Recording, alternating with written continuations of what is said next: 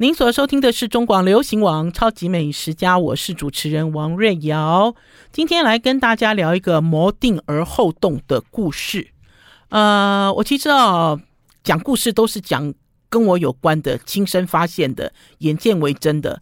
我其实很少做讲别人不认识的，还是在呃报章杂志、电视上看到的故事啊。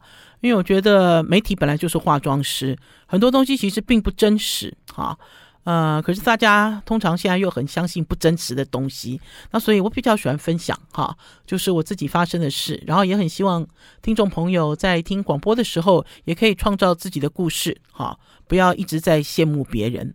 呃，话说哈，我那次呢去到了呃云林嘉义去找我的高中老师，然后呢刚好是元宵节。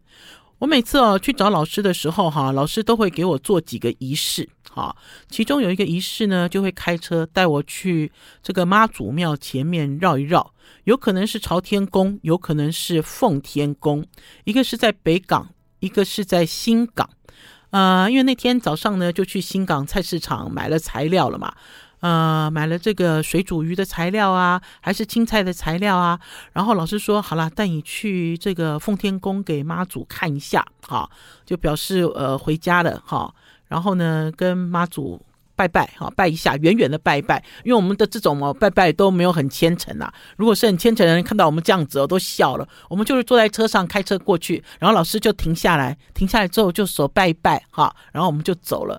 可是那天呢，我们到了奉天宫的时候呢，就有交通管制哈，因为老实讲不是故意选在元宵节跑跑到这个这个宗教圣地那边去度假啦。然后交通管制之后呢，然后呢，我就说老师不能往前了哈，就奉天宫。那一条路哈，前面满满满哈，然后那个就是要横过奉天宫大门的那条路，也是一样，警察、交警啊就把路围起来。然后我就说：“老师，那我们把鼓退后好了。”然后就在我们退后的时候，就听到奉天宫用大喇叭广播：“哈，前台北市市长柯文哲莅临。”我老实讲，我没有感觉了哈，我没有感觉的原因是因为哈，因为。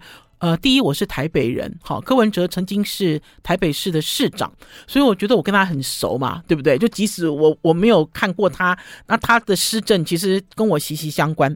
然后第二就是我做记者的时间太久了。好，怎么说呢？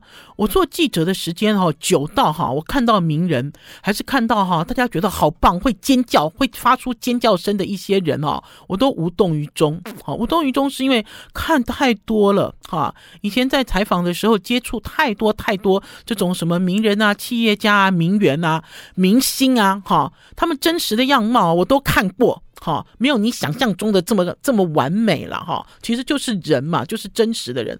那所以我其实是没有反应的啦哈，因为我自己我记得我跟听众朋友讲过，我有一年去迪化街去采访这个年货大街，而且那个时候采访年货大街哦很扎实，就是你是一间一间一间。的这个杂粮行还是这个南北杂货行，你一间一间去访价，然后一间一间去找老板去聊天，哈。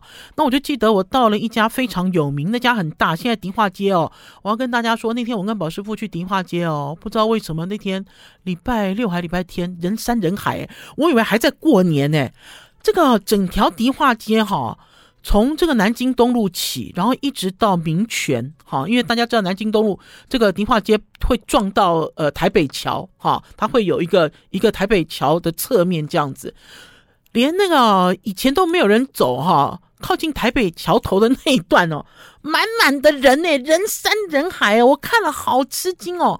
然后有好多店家也是，好像过了一个年之后，有好多店家都不一样了，有的是复苏，有的是新的店哈。那当然，我在早期的时候，我在采访迪化街的时候，我就会认为说，我比较站在迪化街。真正在迪化街生活的人考考量，他们就说：“哎呀，不要那么多外来的东西，不要有那么多文青店，也不要有那么多文创店。我们可不可以保留这个迪化街该有的步骤跟步调？”可是老实讲，这个趋势挡不住了哈，挡不住的原因是因为你如果要这个商区、这个商圈繁荣。好，它必定是有一些趋势，它一定有一些新的势力会进来。那所以呢，慢慢慢慢，十几二十年前，我们希望能够维持一个迪化街的宁静，在宁静之中又有它的这种高度，我觉得 已经不可能了，完全不可能。好，那因为那天呢，我是经过一家这个也是一个南北杂货行，如果我没记错的话，它的名字叫圣意。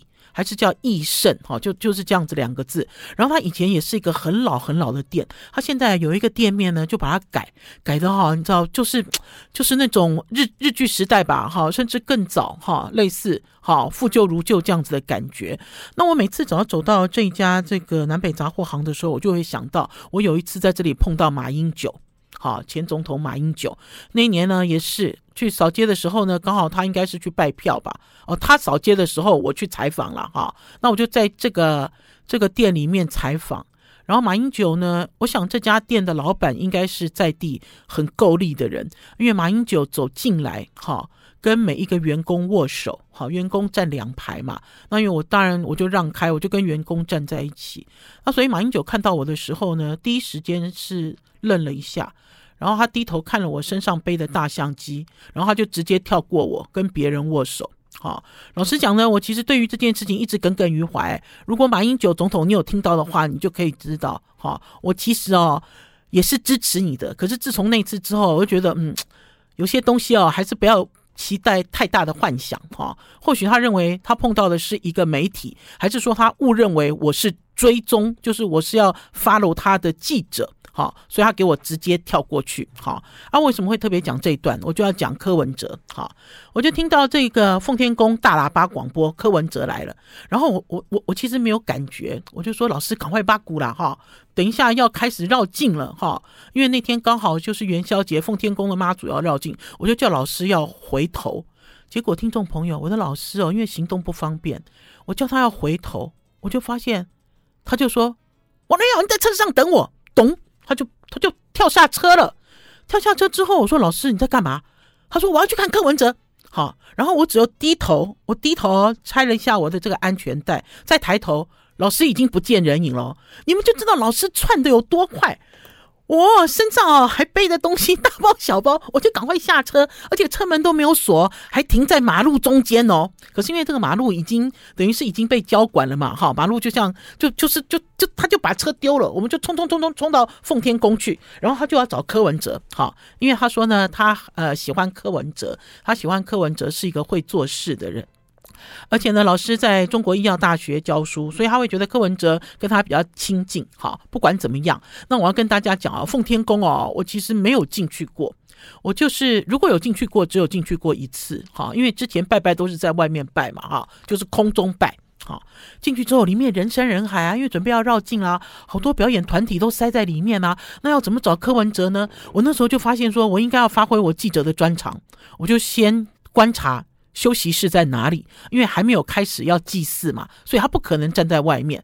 然后呢，我就在那边还找不到人的时候，老师就撞了我一下。老师说：“来，我们站在这两个龙柱中间。”老师说：“奉天宫我很熟，我们站在两个龙柱中间哦。”他说：“哈，柯文哲不管从哪个地方出来，他第一时间都可以看到柯文哲。”我还慌乱的跟无头苍蝇一样，老师已经就定位了。我们要先休息一下这一段广告，再回到节目现场。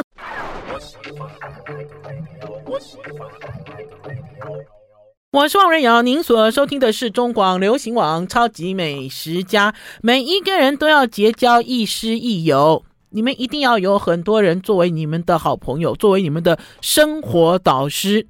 呃。已经跟大家讲了，之前跟现在来跟大家聊。我去又去北港找我老师，这次还多了一个柯文哲。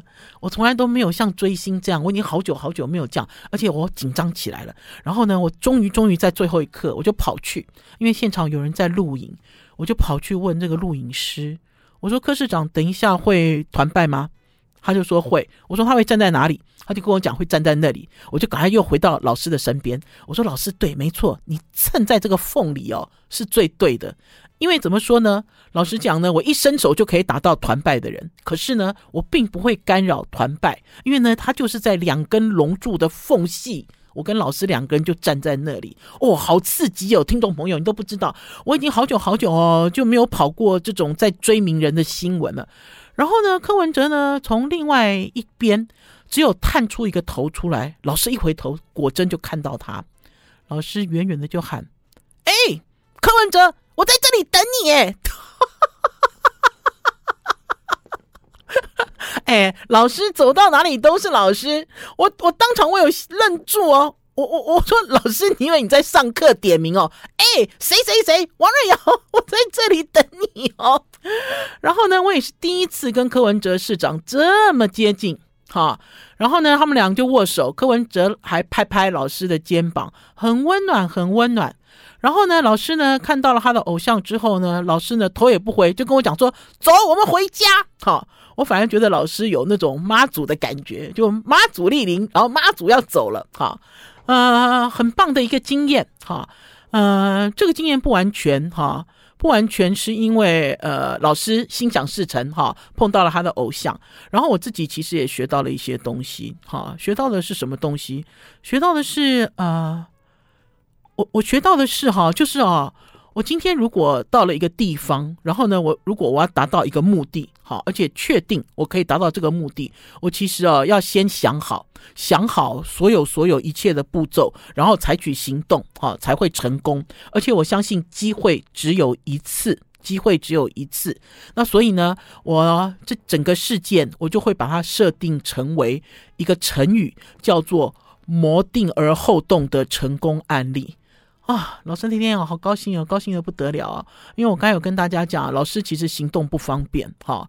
然后呢，他走在人群里的时候，我其实很怕了哈。就像我带我妈妈，呃，她要做捷运，我绝对肯定是不要的哈，因为都很害怕别人撞到她，还是去挤啊，怎么样哈？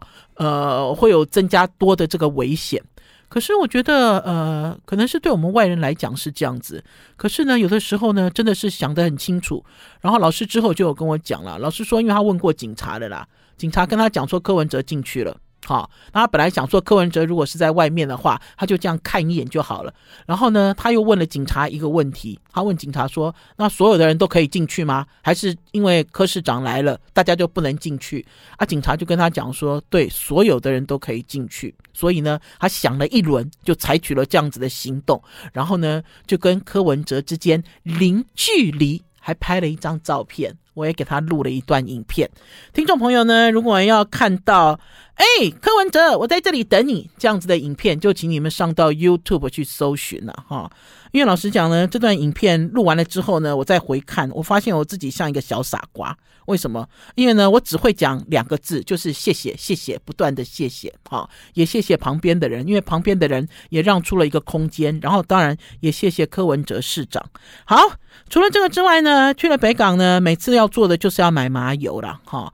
呃，老实讲呢，麻油不完全是在北港，麻油呢应该是在内地区，在云林嘉义，然后甚至于呢，我前一阵子上传了这个联泰联泰麻油厂的影片之后，也有听众朋友在我这个影片下面留言，留言讲说，哎，他们家哦。的麻油哦，都是那附近的小农气作，哈，就是小农种的芝麻，然后再炼成的油，然后一年呢只买一次，而且量就很少，这样子。呃，我记得我在应该是说在二十年前，二十年前了吧，老师的儿子超过二十岁了嘛，二十多年前那个时候呢，第一次跑去北港找老师的时候呢，老师就有带我去这个北港。小镇里面，哈，采访麻油厂，因为呢，老师是这个麻油厂的，呃，算是麻油厂的老板的女儿的家教，所以老师去给他家教，哈，然后我就在麻油厂里玩，哈，二二二十多年有了，哈啊，所以我老实讲，我自己对于压榨麻油的这件事情并不陌生，哈。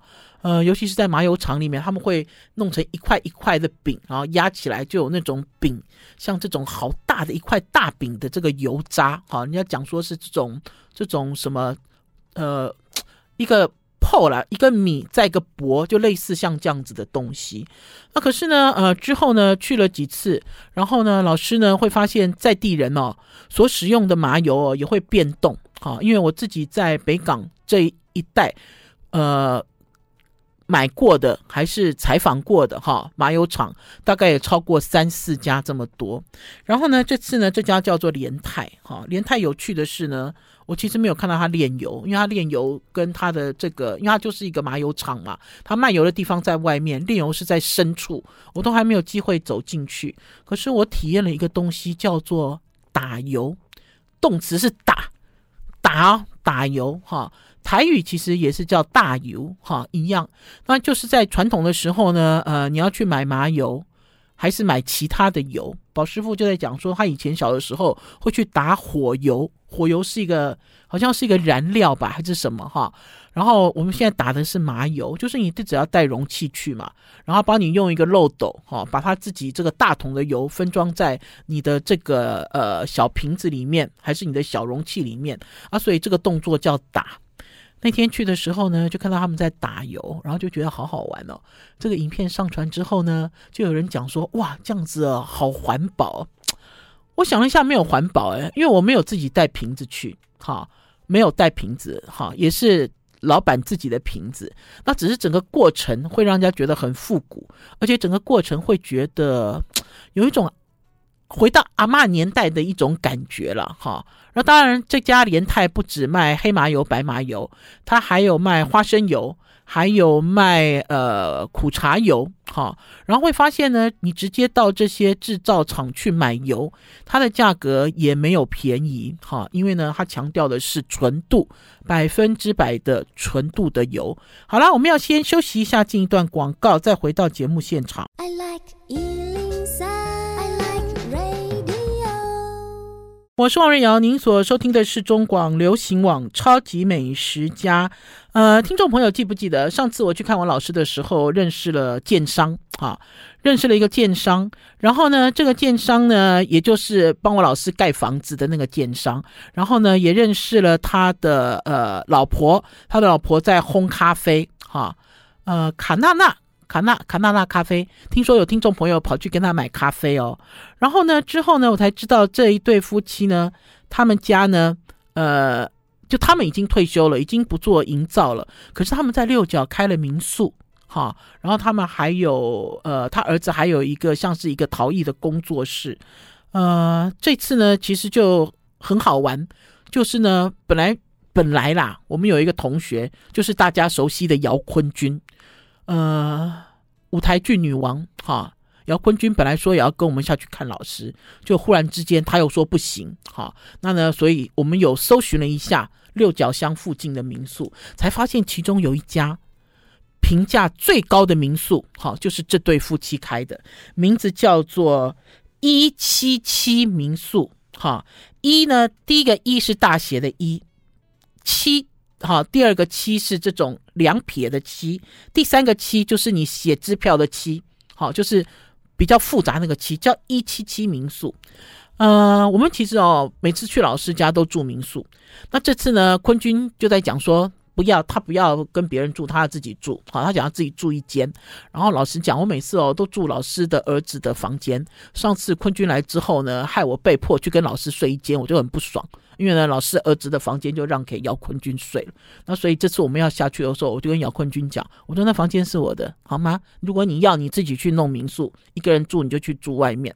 啊，所以呢，我们就稍微搜寻了一下民宿，才知道这个建商他们自己也经营了一个民宿，叫一七七。那天在一七七民宿呢，喝了咖啡，因为就在他那边喝咖啡，然后就稍微看了一下，然后回来之后，回到台北之后，我就有一点后悔。后悔的原因是因为我都没有录影，也没有拍照给大家分享六角乡的民宿。哈，这个民宿里面有很多老件，哈，因为他们本身呢做营造，他们自己就收藏了很多东西，里面甚至还有一整一台古董的伟士牌机车。好，就那个意大利的 Vespa，以前很帅。我记得我爸爸啊，在追我妈妈的时候，也是骑这样子的机车。然后呢，追到我妈妈之后呢，呃，我妈妈嫁给我爸爸，我妈妈怀孕的时候还从这个机车上摔下来，因为我爸爸一直在耍帅。不知道后面的人已经跌下来了，因为这个韦斯伯很好玩啊。韦斯伯后面的座椅没有铁架，所以你坐上去哦，如果你没有紧紧的抱住前面这个人哦，你就会被甩下来了哈。然后呢，大家如果有看《罗马假期》好，这部很老的电影也就会对这个机车哈，就对这个机车哈印象非常深刻。那这个民宿里面哈，我有讲哈，因为老板是建商起家，所以呢，它有很多这种呃老的元素在里面，或许是木头，或许是摆件哈，或许是整个空间的营造。这个民宿呢，中间有一个大天井哈，那所以它的采光非常好，而且呢，这民宿的后面就是一整片的果园。好，然后甚至于呢，在这个民宿后面呢，他还做了一个自助式的烤肉区，你可以自己买食材，自己买木炭，他有烤肉架，你就在那边欢，很很欢乐，一堆人都可以。啊，听说呢，有一些人呢，就是包栋，包整栋，呃，一楼跟二楼都有房房间。最重要的是，他自己布置了一个好漂亮、好漂亮的秘密花园哦。这个秘密花园有一个像是类似这种 隧道感。好，因为它这个植物很茂盛，不是大家想的那种欧式的，还是呃修剪很整齐的花园，不是。哈，它里面的植物种类很多。哈，然后还有一个像类似这种摇椅荡秋千。哈，那呢，所以呢，就跟老师讲好。就是如果下次我们还要再去看老师，嗯，就有一天我们要住民宿了，哈，就不要住老师家了，因为住老师家，老师还要洗这个，还要弄那个，我们就直接住在民宿里，搞不好还可以民宿里面开烤肉趴，好，跟大家推荐一七七民宿。除了这个民宿之外呢，因为上次呢，呃，采访了板娘的咖啡，然后这个板娘就很客气，板娘就说呢，说什么呢，都要请我吃一顿饭。好，所以呢，我们就回到了这个北港，呃，北港的这个很有名的婚宴会馆，叫做吉辉婚宴会馆。这个吉辉婚宴会馆呢，我上次去吃了，吃了之后啊，也给他 po 了影片了，也在广播里面给他介绍了。他们哦，发现怎么生意忽然间变好了，哈，都抓不到原因。直到有一天呢，师长跟他讲说：“哎，王瑞瑶有来你们家哎。”好，你知道啊，老板娘才知道发生什么事，所以我这次去了集会的时候，老板娘看到我，老板娘说下次我来，她要请我吃一尾活龙虾。好，我下次再去就有活龙虾吃了。好了，不要开玩笑了啦，因为这次去了集会哈，因为老实讲，我们就重新再去吃啊，有些东西我觉得还是很好吃，比如说它的这个欧阿米耍，哈。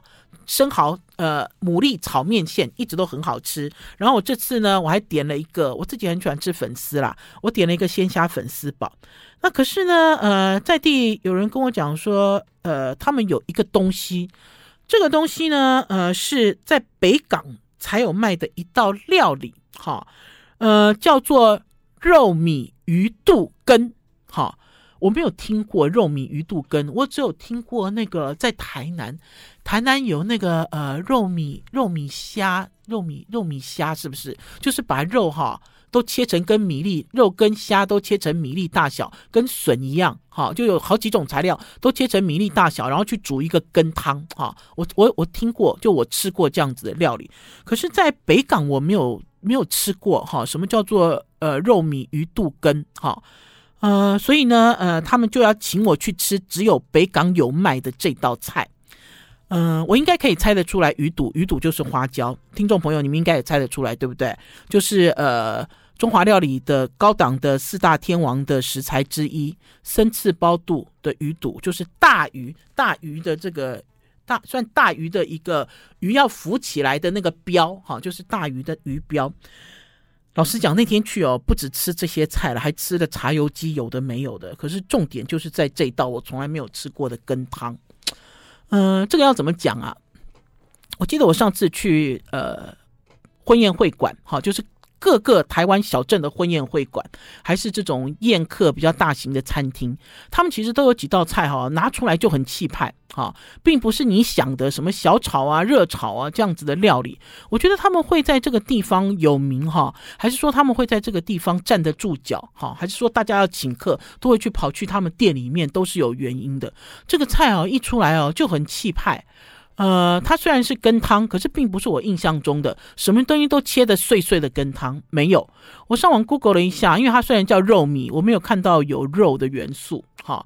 因为呃，我想它应该是把肉当做是高汤的材料，就它做了一个很好的高汤去微煮，哈，用油发的鱼肚，哈。其实讲起来就这么简单，可是呢。呃，材料要好，高汤要好，然后还有鱼肚要够厚，哈，它其实吃起来就很澎湃。好了，我们要先休息一下，进一段广告，再回到我们节目现场哦。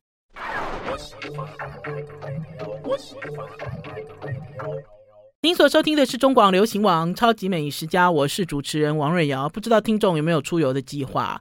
我都看到那个最近新闻报道都在写说，国旅啊、民宿啊，平均的价格啊，一个房间啊，都要超过将近五千块。不知道大家会不会打消了出游的计划？嗯，可是对我来讲啦，我都一直跟大家讲哦。一定要赶快到处去找哈！你们在全国各地的亲朋好友，这件事好重要哈。因为呢，亲朋好友呢，搞不好你不可以，你不能寄宿在他家里，可是呢，你去找他去玩耍，他会带你玩得更深入哈。呃，所以这件事很重要。然后还有就是新冠之后呢，大家要联络感情，这件事也很重要。好啦，接下来要跟大家郑重推荐一家餐厅。这家餐厅啊，是在台南哈，很多人都在讲说，哎，你那么喜欢吃台南的温体牛肉，台南呢，温体牛肉有三家，哈，看你有没有吃过，哈，有三家。老实讲，有三家这件事情我没有很认同啦。我觉得台南的这个温体牛肉店多了去了，而且呢，有些温体牛肉店呢，你也都不知道，店也都很小，老板也不接受采访，然后都默默的做。我记得我有一年我就吃了一家，而且这家也不在热闹的区域。我觉得它的热炒牛肉好好吃哦，就是牛肉温体牛肉的炒菜好好吃哦，好啊，所以没有什么第一家、第二家、第三家之类的。可是呢，我在网络上看了之后才发现，其中有两家我吃过，而且很熟。好，其中一家呢，就是大家所熟悉的阿裕牛肉。好，阿裕牛肉呢，跟大家介绍过，呃，旧的店也介绍过，新的店也介绍过。新的店的外观，外观哦，哈，像美术馆，哈，呃，然后呢，有一家叫做呃刘家庄牛肉炉，刘刘家庄，哈，呃，我记得这家呢是在很早以前台南的朋友带我们去的。那个不是采访，所以老实讲呢，呃，刘家庄的人也不认识，因为我们其实是一堆记者跑去。我那时候跟《民生报》的一群记者还蛮好的。然后呢，有一对夫妻，哈，他们家呢就老公跟老公跟太太都是台南人，哈，一个是在盐水，然后一个应该是在呃新营吧，哈，他们家还三合院呢，我们还在他们家睡那个通铺，好好玩，好好玩哦。虽然有一点点可怕，可是好好玩，哈。呃，他们就说他们台南人都是去吃刘家庄牛肉炉，所以我那次我就去了。去了之后呢，我们碰到了小老板。这个小老板呢，现场给我们煮粥，还表演了特技。特技是什么？特技就是他们家所使用的牛没有泡过水，所以呢，切片之后呢，铺在盘子上，盘子可以翻转，牛肉不会掉下来。好，这招阿裕牛肉也是。第三家我没有吃过，所以我不敢介绍。好，呃。可是呢，前一阵子，去年大家记不记得哈？呃，那个对于牛肉汤非常疯狂的张小军，张小军呢来到我们超级美食家的时候，就有跟我透露，他说：“瑞瑶姐，那个牛家庄哦的那个儿子哦，在台南哦安平开了牛五脏，他问我吃过没有？我说我吃过啊。我说牛五脏那时候刚开的时候，台南的一位名人施妈妈跟江振成非常要好的一个。”一个女老板，我们都叫她施妈妈，施妈妈。然后呢，你如果有追上施妈妈的 FB 哦，她还跟什么陶晶莹哈合照，还带他们去吃台南美食。就是哦，这个是等于是很多很多不一样的人都认识的施妈妈哈。她是台南最厉害的这个观光推广大使。呃，施妈妈呢，有一年就带我去牛五藏，好，牛五藏就是牛家庄的儿子自己出来开的。他呢，除了做这个牛肉的涮牛肉锅、牛肉汤，他还加了烧烤。好，就台湾牛的烧烤，所以当他还没有卖烧烤的时候，我就已经吃过他的台湾牛烧烤了，很精彩。好，尤其是他做了很多内脏烧烤。然后呢，这个我要征服台南牛肉汤的 FB 的小军啊，就跟我讲说，哎，瑞瑶姐，她要来台北开店嘞，哦，好高兴哦。我说好棒哦，我好喜欢吃牛肉汤哎，尤其是温体牛肉，因为呢，我最喜欢而且最常去的一家店就是响牛二馆嘛，对不对？小牛二馆呢是在新庄，哈。当然已经离我们很近了啦。因为小牛二馆它是源自嘉义的温体牛，因为温体牛哦不，其实不完全在台南，温体牛在嘉义、在高雄，甚至在屏东。哈，因为屏东万丹就有牧场，哈，温体牛其实也卖的下下轿，其实都卖的很好。那我就很高兴啊，我说哦，开在台北哦，好棒哦。然后呢，在上个月的时候呢，这个刘老板刘伯汉呢就私讯我，他说：“廖小姐，我们那个开始试卖了哈，三月才要正式开哈。”他就请我去吃哈，因为老实讲，我在 FB 哦，居然看到蓝小明已经吃了，我就 keep 噗噗。我说蓝小明，你为什么会比我提早去试菜呢？我说刘老板有答应给我独家，哎，为什么你先吃了呢？好，你知道，我就有一点小抱怨，就刘老板就赶快跑来，好，message 我，他说廖姐，廖姐还没有准备好，他说我把肉都准备齐了，就邀请你先来试菜，那我就好高兴哦，我说，哎，那你店开在哪里？他说，哦，开在戏子，我笑了，听众朋友，我本来想说啊，那个牛家庄来台北哦，我应该坐捷运可以抵达。呃，因为小牛二馆坐捷运可以抵达嘛，好啊，戏子戏子有捷运吗？我那个时候想说，天啊，你怎么开在汐止啊？好，可是不管怎么样呢，我们还是呃开着车，我们就杀去了。而且那天呢，我还特别邀请了也是台南人，哈，呃，世界蔬果雕冠军高世达跟我一起去。哈，我邀请高世达去的时候，高世达开车来接我跟宝师傅，可是高世达都没有跟我讲，高世达呢是碰到了刘老板。才知道，原来高世达老师是刘老板的老师。刘老板在考这个厨师证照的时候，就是高世达老师教他的。而且呢，高世达不但教他厨师证照，高世达老师还教他工作该有的态度。因为呢，这个影片呢已经上传了，听众朋友如果有追上我的 FB，早早就已经看到牛五脏的这这个影片，就是我的试吃影片。我在里面特别哦剪了一段，因为这个呃牛五藏的这次的试吃哦，我大概做了三支影片，其中有一支哦就是这个刘老板讲的话。刘老板说哈，为什么世达老师可以变成世界蔬果雕冠军？哈，他说因为啊高世达老师哦所雕过的这些哦蔬菜水果应该有好几公吨了吧？哈，天天雕，日日雕，夜夜雕，每天雕。他说哈，刘老板说他也是。好，他在做这个温体牛的这一行哦，也是哦，每一天都在切牛肉。他切过，就等于是被他摸过的牛肉，应该也有上万公吨之类。好，类似像这样这么多的数量了哈。那所以呢，他讲了一个金句，这个金句就是一件事做了一百次，跟做了一千次，跟做了一千五百次，你所得到的心得是不一样的。呃，这样子的态度，其实，在我们超级美食家哈，也有一直不断的在推广哈。很多人会觉得说啊，我的工作好无聊，每天都做一样的东西。好，那可是也跟大家介绍几个知名的名厨，他们的成功经历就是：我今天一定要比我，我今天一定要比昨天更进步。即使我每天都是做一样的工作，我每一天都要进步。好，我觉得就是一个这样子的态度。好，他们做任何事情都会成功。好了，我们要先休息一下，进一段广告，再回到节目现场。I like 103, I like radio。我是王瑞瑶，您所收听的是中广流行网《超级美食家》。我们《超级美食家》好久没有办粉丝大会了，大家想不想啊？我们其实今年是十周年了，对不对？今年，今年几号？五月一号哦，你看我一我都忘光了，因为我在想四月一号，四月一号是我进中国时报的日子。五月一号，五月一号是中广超级美食家开播十周年的纪念日。我们家丽文现在呈现一种不想理我的状态。好了，我要跟大家介绍牛五脏了。我觉得牛五脏他们家厉害，就是厉害在哈，呃，这个牛哈是他们家族养的哈，那所以他可以控制这个牛的品质。那天呢，我跟这个呃，他家都叫小刘了哈，就刘伯汉老板，呃，一边吃一边聊，因为是在试卖期间，那天只开了两桌，另外一桌就是他们的老板，另外一桌就是我们这边在试菜哈。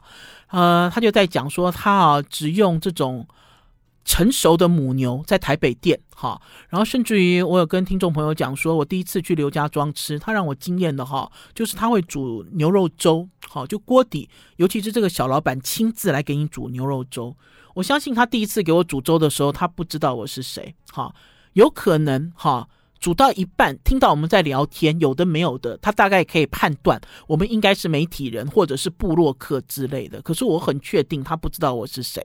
我是因为第二次我去了呃牛五藏他自己开的店，阿诗妈妈带我去，哈，然后他已经知道我是谁了。啊，所以就是在这样子的状况之下，我其实一开始我就吃到他们最真实的，哈，就是最真实。很多人都讲说名人都会特别啊，没有，我其实就吃到他们最真实的这个牛肉粥。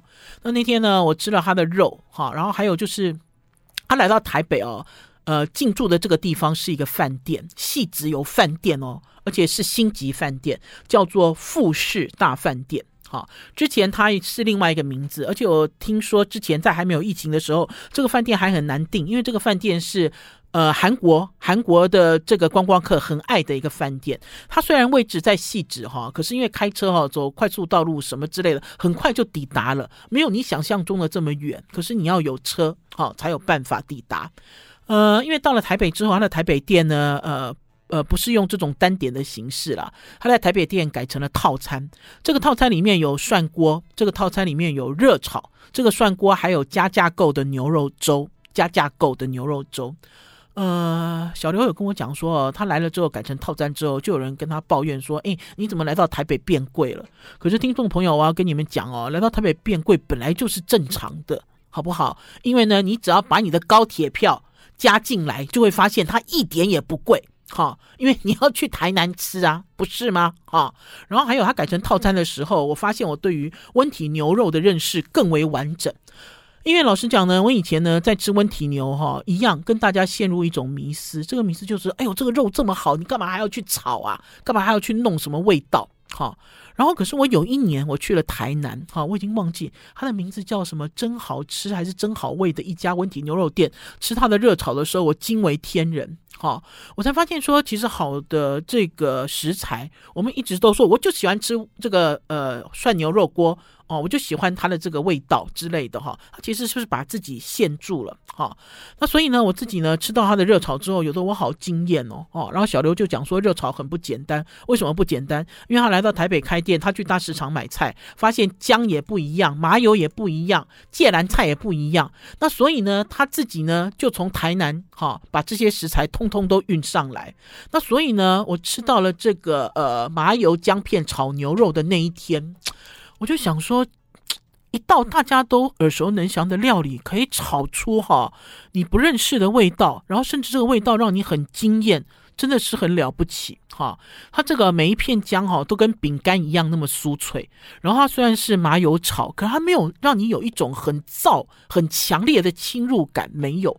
然后这个温体牛更不用讲哈。然后呢，他做了一道芥兰菜炒牛肉，也是他呢一定要用在台南买的白芥兰，哈，所以风味就不一样。同样呢，他做了一个骰子牛，这个骰子牛哦，你一吃就有一个烤肉 feel，好，因为他用了一些方式来做。那所以呢，我自己那天呢，我当然非常非常喜欢他的涮牛肉。可是对于我来讲，我我我更开心的就是哈，我不知道他有没有这样卖了，搞不好我下次去我就点一桌的炒牛肉。各式各样的炒牛肉拿来吃白饭。好，就是他让我重新认识了台南的温体牛。好，除了这个之外呢，就是牛肉粥。哈，小刘就有讲一句话，小刘说最好的都在台北了啦。哈，他说呢，牛五藏的台南安平的本店都还没有那么好，因为他要来台北，他一定要成功，他一定要把这一炮打响。所以呢，他在牛肉粥里面呢也做了很多改良。哈，然后他的牛肉粥的米呢也是台南，哈，台南某一个品牌的月光米。我一直逼问他，他不肯跟我讲。他说因为同业哦，一直都想知道他用哪一支才可以把粥煮的这么漂亮。然后呢，他甚至在蛋液里面呢加了樱花虾。樱花虾你当然吃得出来，可是他在蛋液里面还加了火烧虾。台南的火烧虾，火烧虾的质地没有那么 Q 弹哈，可火烧虾很香哈，它的这个风味很好。然后呢，那天呢，我全程录影了他煮牛肉粥哈，然后也上传到了王瑞瑶的超级美食家的 YouTube 的频道。听众朋友，你们要追我的影片，要去 YouTube 频道哦哈，因为 YouTube 频道才会分我钱，好吗？因为呢，YouTube 频道我会上传更多在 FB 里面没有上传的影片，包括今天的那一支。哎，柯文哲，我在这里等你哦。这样子的影片，因为有更多的分享放在 YouTube 上了哈。那我只能讲说啊，我非常非常高兴，而且非常非常欢迎，热烈欢迎，好，就是在台南非常知名的这个温体牛肉再度来到台北。我记得呢，呃，上一次来到台北，知名的台南温体牛肉品牌叫做永林。永林这个老板哈，做了几年，撑了几年之后呢，台北店也收光光，你知道就回去了哈。然后台北现在还有什么？就是嘉义，嘉义红景，红景他们自己的玉木牛玉牛店哈，也是一样在台北有直营哈。然后牛老大也有直营哈。然后严格说起来，响牛二馆它是从嘉义。哈，也是嘉义这个温体牛知名的品牌来到台北来直营，我觉得实在太高兴了哈！把这个好吃的这个讯息分享给听众朋友，大家定位要有耐性哈。虽然呢，它的座位数超过一百、一百五，哈，呃，可是很难定位，因为实在太难得了。好啦，超级美食家今天的节目到此告一段落，明天中午礼拜三空中再见，拜拜，拜拜。